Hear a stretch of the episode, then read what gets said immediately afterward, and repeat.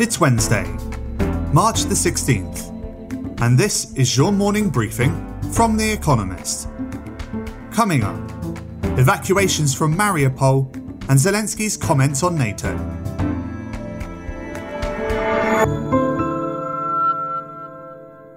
First, the world in brief.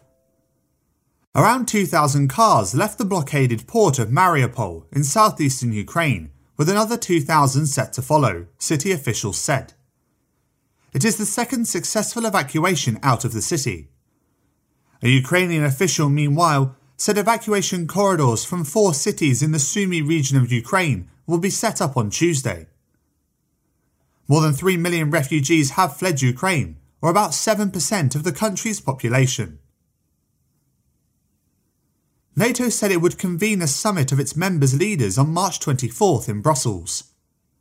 A spokesperson for President Joe Biden said he would attend. Earlier, Volodymyr Zelensky, Ukraine's president, suggested that his country was unlikely to ever join the alliance. Quote, We have heard for years that the doors were open, but we also heard that we could not join. It's a truth and it must be recognised, Mr. Zelensky said. Prosecutors in Russia asked a judge to sentence Alexei Navalny, the country's leading opposition activist, to 13 years in prison on charges of fraud and contempt of court. He is currently serving a separate two and a half year sentence in a penal camp. He says the charges are bogus.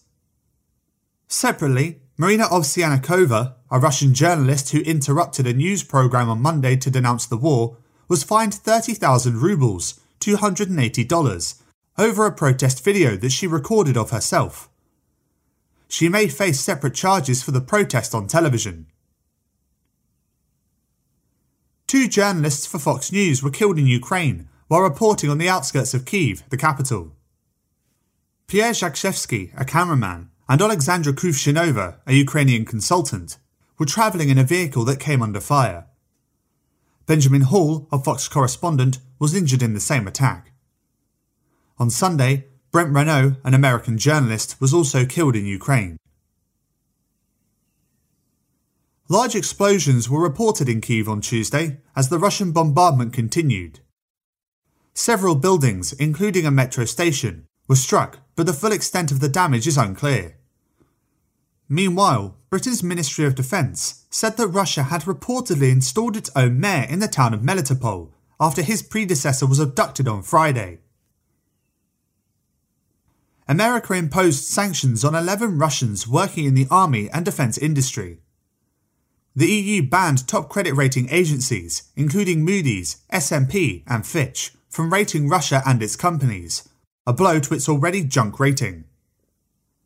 Britain also announced a new set of sanctions on individuals with links to Vladimir Putin, Russia's president, as well as a raft of trade sanctions. Other news Sarah Bloom Raskin withdrew her nomination for a top regulatory post at America's Federal Reserve. Conservative senators refused to support her candidacy over concerns that she would aggressively monitor climate related risks in the financial system. The High Court in Karnataka, a state in southwest India, upheld some colleges' decision to not allow Muslim girls to wear hijabs in the classroom. The ban sparked mass protests in the state and across India in recent months. China reported a record 5,280 new symptomatic cases of COVID 19, more than half of them in the northeastern province of Jilin. The country is facing the biggest test yet of its quote, zero COVID policy, with 11 cities now in some degree of lockdown. Fact of the day 6,500 hryvnias, $215. The amount Ukraine's government is paying to all workers who have lost their jobs due to the invasion. And correction. In yesterday's news about El Salvador's crypto bond, we mistakenly said that most Salvadorans use colones as their main currency. In fact, most use US dollars. Sorry.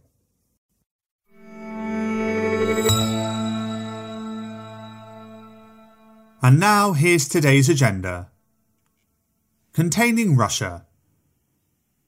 After the invasion of Ukraine, the West's recent attempts to quote, reset relations with Russia are dead in the water. Instead, officials and experts are revisiting the policy of containment advocated by an American diplomat, George Kennan, to defeat the Soviet Union during the Cold War without armed conflict. Arguing that Russia would respond only to the quote, logic and rhetoric of power, Kennan advised that it must be met quote, with unalterable counterforce. How would such a policy work today? Many academics argue that America must increase defence spending.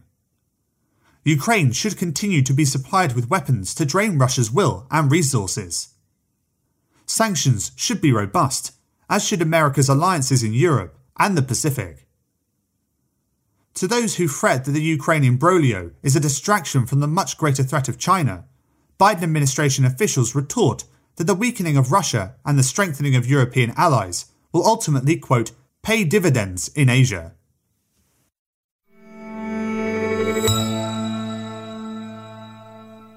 The Fed embarks on tightening. The Federal Reserve is all but certain to raise interest rates on Wednesday for the first time since 2018. The announcement, due at the end of a regular meeting of its rate setting committee, will start a tightening cycle needed to rein in inflation, running at a four decade high. There is little suspense. Market pricing assigns a probability of more than 99% to a quarter point increase. So Fed watchers will focus instead on comments by Jerome Powell, the central bank's chairman, after the meeting. They will look for clues about the timing and pace of the Fed's planned unwinding of the enormous bond purchases it made over the course of the pandemic. They will also want Mr. Powell's views on how Russia's invasion of Ukraine may affect policy. Soaring oil prices fuel inflation, and financial turbulence damages the economic outlook. The Fed's quest to tame prices without undermining growth has got trickier.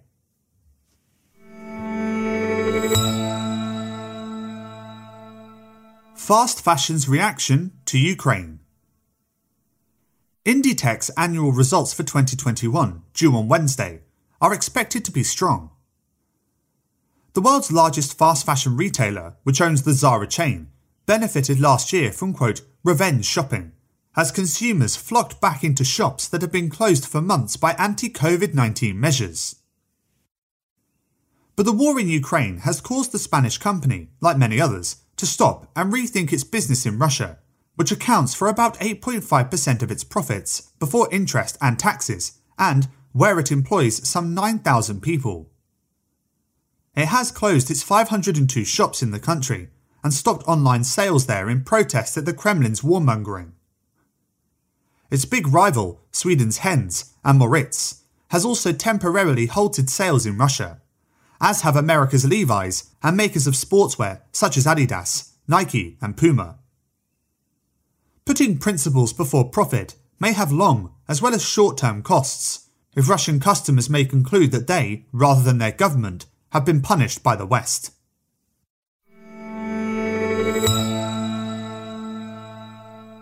Boris Johnson's Falklands moment. Some Conservative MPs talk of the war in Ukraine providing Boris Johnson, Britain's Prime Minister, with a quote, Falklands moment, referring to the surge in approval for Margaret Thatcher that followed the war with Argentina in 1982. That is surely an exaggeration, but the conflict is providing Mr. Johnson with some much needed relief. Two months ago, he appeared at risk of being ousted over Partygate, as a series of boozy gatherings in breach of COVID 19 rules became known. That has disappeared from the headlines and from the mood on the Tory backbenches. The proportion of Britons who think he should resign has fallen by 10 percentage points since January to 53%, according to research by Opinium, a pollster, while Labour's lead over the Conservatives has narrowed. But the relief may not last. The war has pushed up prices of oil and natural gas, already frighteningly dear, ahead of tax increases planned for April. Squeezed household budgets won't be popular.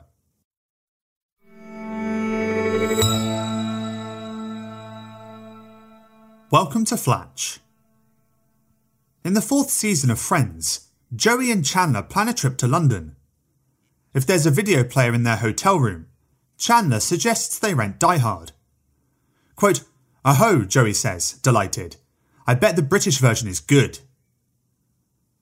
Since that episode aired in 1998, the idea has become less ludicrous, thanks to a spate of transatlantic remakes although usually Americans have adapted British works. Do overs of The Office, House of Cards, and even Four Weddings and a Funeral have enjoyed varying degrees of success. Another reinterpretation arrives on Thursday, Welcome to Flatch, based on This Country. The BBC mockumentary followed two cousins in a boring village in the Cotswolds. The Fox version transposes them to the Midwest it retains some of the character's original escapades, as well as the hint of melancholy. As Shrub, one of the new protagonists, says, quote, You ever just feel like you missed your chance to matter?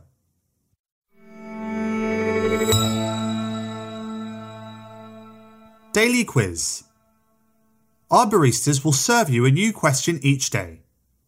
On Friday, your challenge is to give all five answers and tell us the connecting theme. Email your responses and include mention of your home city and country by 5pm GMT on Friday to quizespresso at economist.com. We'll pick randomly from those with the right answers and crown one winner per continent on Saturday. Wednesday. Which city is home to the University of Oregon? Tuesday. Which 1985 album by Dire Straits is one of the best selling in history with more than 30 million copies sold worldwide.